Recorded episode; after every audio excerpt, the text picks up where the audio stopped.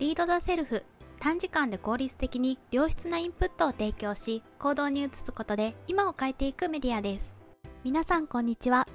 本日は橋本徹さんの書籍である結果を出す仕組みの作り方実行力。4万8000人の組織を率いた経験に基づいた橋本さん流の実行力のある組織チームを作るための秘訣を見ていきましょう。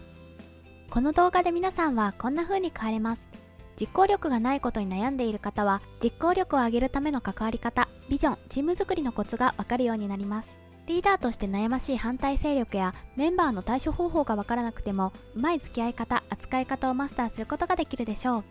経営層や上司に提案をしてもよく却下される方は提案を上に通すコツなんかも紹介するので日々の仕事に活かしてみてくださいね。さてリーダーになってまず悩むのは部下やチーム内での人間関係じゃないでしょうか。リーダーじゃなくても悩むのにリーダーとなればもっと悩むはずです。部下と仲良くなりすぎても緊張感がなくなるし厳しくしていてもついてこないしそんな悩みを持ったことあるんじゃないでしょうか。実は部下との人間関係には3つの大事なポイントがあるんです。1つ目は仕事をやり遂げる人間関係をベースとすること。仲がいいに越したことはないですがノミニケーションや友人的なつながりよりも仕事をやり遂げる人間関係を意識した方がいいんです。仲良くなりすぎるとリーダーとして冷酷な決断が必要な場合で情に流されてしまうかもしれません。部下と仲良くないと悩むよりも部下との人間関係はうまくいかないものだくらいのマインドが大事です。一番大事なことが仕事をやり遂げることなので必要以上に仲の良さはいりません。2つ目はもし自分に反対する部下がいても怒らずに冷静に対応することです。部下の中には反抗的な人もいるかもしれませんが怒ってはいけません。怒ることでより反抗的になり対立を生みます。リーダーは人事権を持っているので平常心を保って部下と接しそれでも必要以上に反抗を続けるなら人事権を発動し降りてもらえればいいのです。これを忘れずに冷静に対応しましょう。3つ目は最終決定には従うルールとして反対意見を引き出すことです。リーダーとして意思決定を行う際に全員賛成とはまずないですよね。そんな場合には反対意見を引き出すことが重要です。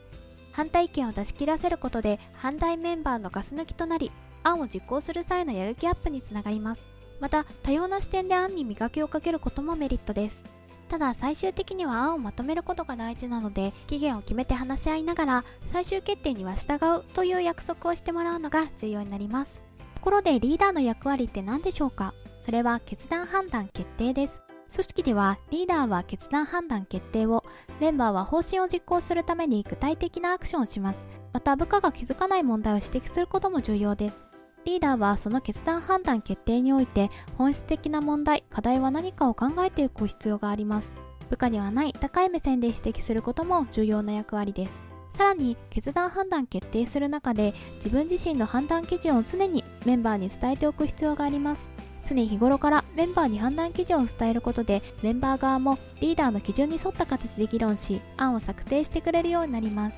逆に具体的かつ事細かに指示を出すのはやめましょう。実行はメンバーの仕事なのでリーダーは基本的に口を出すべきじゃありません。メンバーの主体性もなくなりやらせる感も生まれやすくなってしまいます。そんな役割のあるリーダーが信頼されるためにはメンバーのできないことリーダーだからこそできることを大事にしましょう。例えばリーダーのさらに上の層や外部との交渉がしづらい場面があると思います。そのような場合リーダーが積極的に引き受けましょう。こういうメリハリでメンバーの信頼は勝ち取れます。また自分が言っている言葉通りにしっかり行動することも重要です。自身の判断軸などをメンバーに伝えているためその軸に沿って行動しなきゃ意味がないですよね。橋本さんは知事時代コストカットのために経費を厳しくしていたようですが自身に対しても特別扱いはせずに守り抜いたそうです。このようにリーダーが自分の決めたことや判断軸に沿った行動を徹底しているとリーダーは本気なんだなと信頼感が強まるでしょう。さてリーダーとして方針を掲げた後はついに実行力が試されていきますね。実行力にはチーム作りとビジョンが欠かせません。まず実行力を最大限にするビジョンの作り方は簡潔で具体的な方向性を掲げることが大事です。アメリカのトランプ大統領は税制改革法という法律を成立させた時にビジョンと方針を A4 用紙1枚だけでまとめたそうです。逆に標語や曖昧な表現だとビジョンを作る意味がありません。曖昧な言葉は何か言ってるようで何も言ってないという中身のない状態です。またビジョンと一緒に実行のプロセスやプランをセットにすることも重要です。問題や課題に対してイエス・ノーだけを聞くのはダメです。問題や課題をどう解決するかがなければ決定後に混乱を招いてしまうからです。イギリスが EU から脱退を決めたブレグジットなどが一例ですね。具体的な実行プランがないので脱退することは決まっていても未だに混乱が続いています。こういうことにならないためにもイエスノーだけを聞くのはやめときましょう。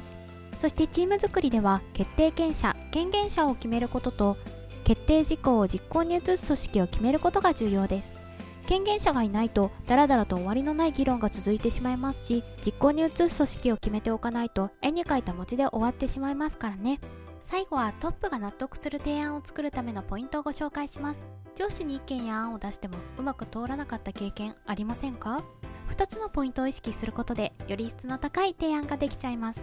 1つ目は比較優位の思考法です。いいと思った案のメリットばかりを言ってもダメなんです。トップからするとこれは本当にいい案なのか？という疑問を消せないからです。いくつかの案でメリットもデメリットも出して比較しながら決定ができるようにしてあげるのがいいみたいです。最善だと思う案その対局の案そして中間の案を比較するとメリットデメリットがよく現れて意思決定がしやすいそうです。逆にいい点ばかり悪い点ばかりをアピールしても一向に進みません。豊洲市場への移転問題がそれですね。移転先の土壌問題ばかりアピールされていましたが築地に比べてどうなのかという視点はありませんでした。片側だけをアピールしてもダメなので比較しながら案を説明しましょう。2つ目は熱い思いです。資産の高さと組織全体として最適な状態で語るのがいいようです。チームだけじゃなくて部署が会社がどうなるかまで語れたらいいですね。逆に利己的な理由や部分最適の熱い思いは逆効果です。自分の案を見た時に視座は低くないか部分最適になっていないかをチェックするといいかもしれません。それでは今週の2つのアクションです。1つ目は具体的な方向性を実行プランとセットで示そうです。何か提案や意見をするときは抽象的な言葉ではなく具体的な方向性を意識してみましょう。その際に実際にどうやるのという疑問に答える実行プランもつけることで組織やチームのスピードは格段に上がります。